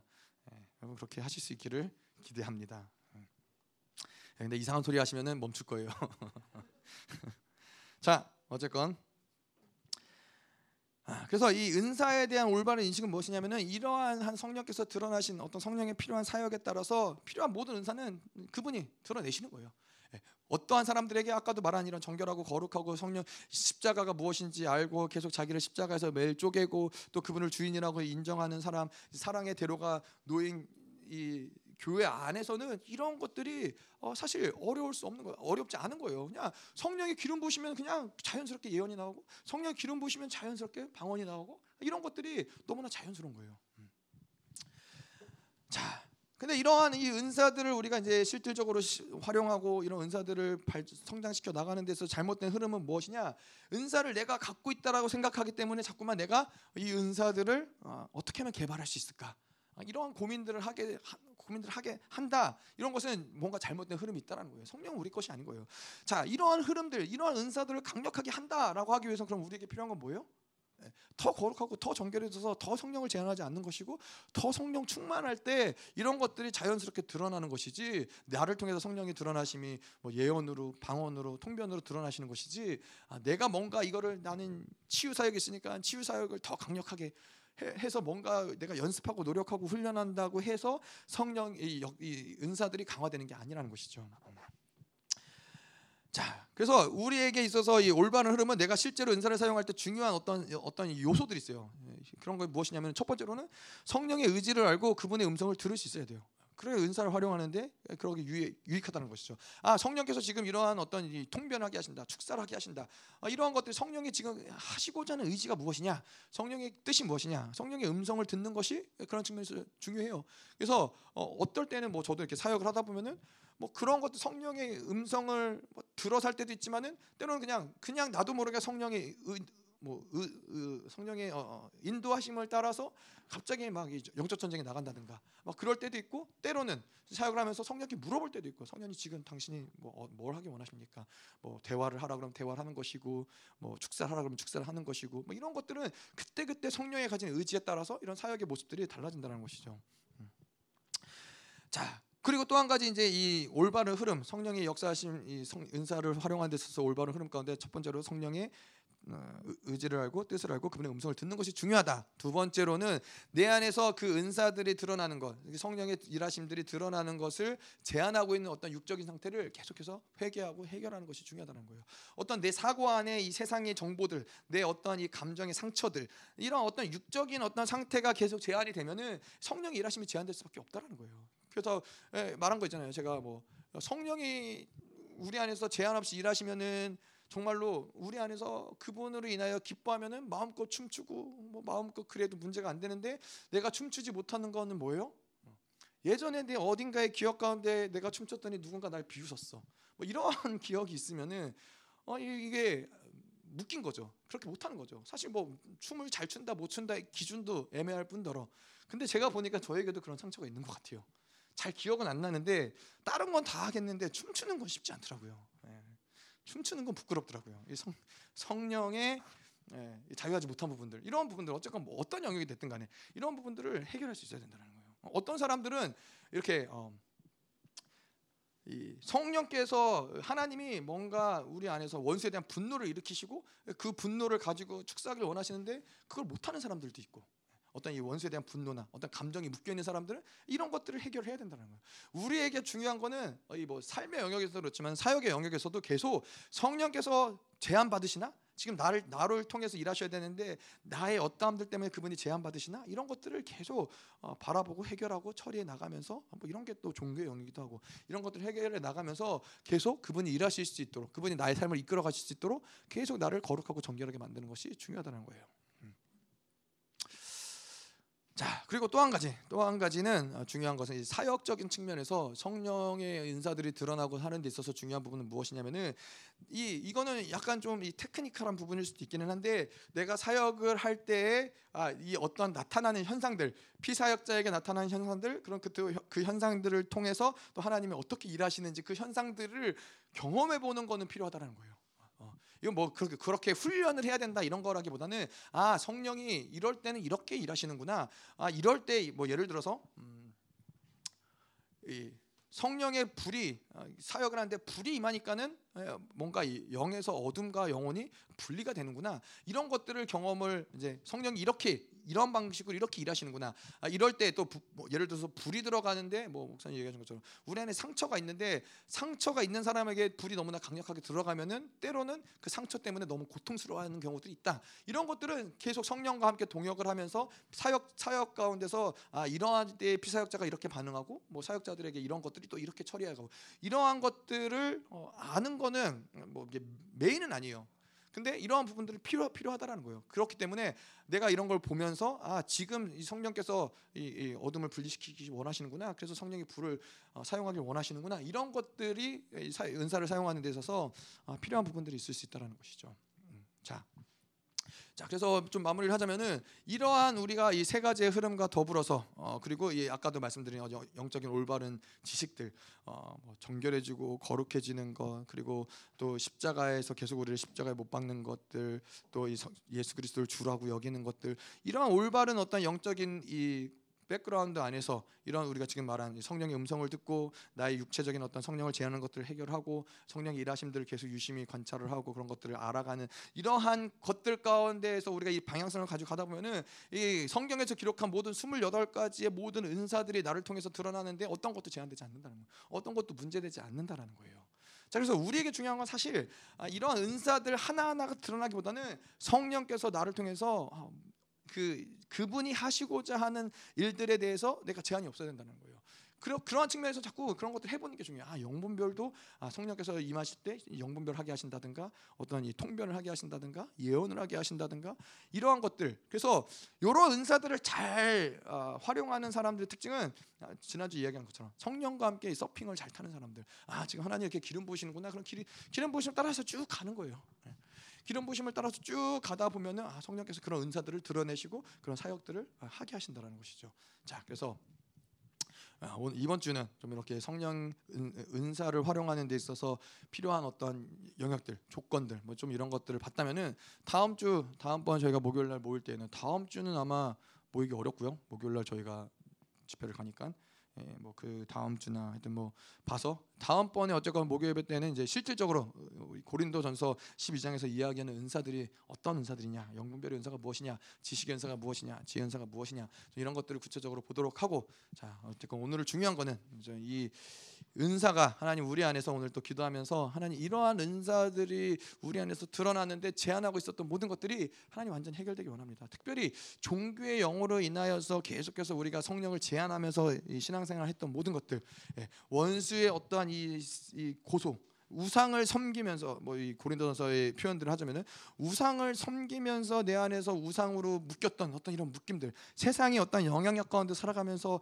계속해서 성령의 드러나심을 제한했던 영역들 하나님 오늘 이런 것들 이것들이 하나님 완전히 이런 것들이 해결될 뿐만 아니라 하나님 우리 안에서 새롭게 하나님 이 모든 은사들이 활성화되게 하시옵소서. 하나님 그래서 이 은사들을 통해서 하나님의 교회들이 그리스도의 몸 몸된 하나님 지체가 하나님 저 온전하게 서갈 수 있도록 주님께서 기름 부으시옵소서. 하나님 오늘 이 모든 28가지 은사가 하나님 각 사람에게 드러날지어다. 하나님 우리 안에서 모든 성령을 제한하는 모든 영들이 완전히 다 제거되게 하시옵소서. 하나님 매일같이 내가 십자가에 그리스도와 함께 죽으며 하나님 함께 주님과 살아나며 하나님 이 모든 것들을 마음껏 제한 없이 성령이 우리 안에서 역사하시옵소서. 성령님 마음과 이 시간에도 기름 부으사 하나님 우리를 하여금 강력한 성령 연사들이 드러날지어다. 강력한 성령 연사들이 하나님 교회를 온전케 하기 위한 하나님의 연사들이 드러날지어다. 기도하시겠습니다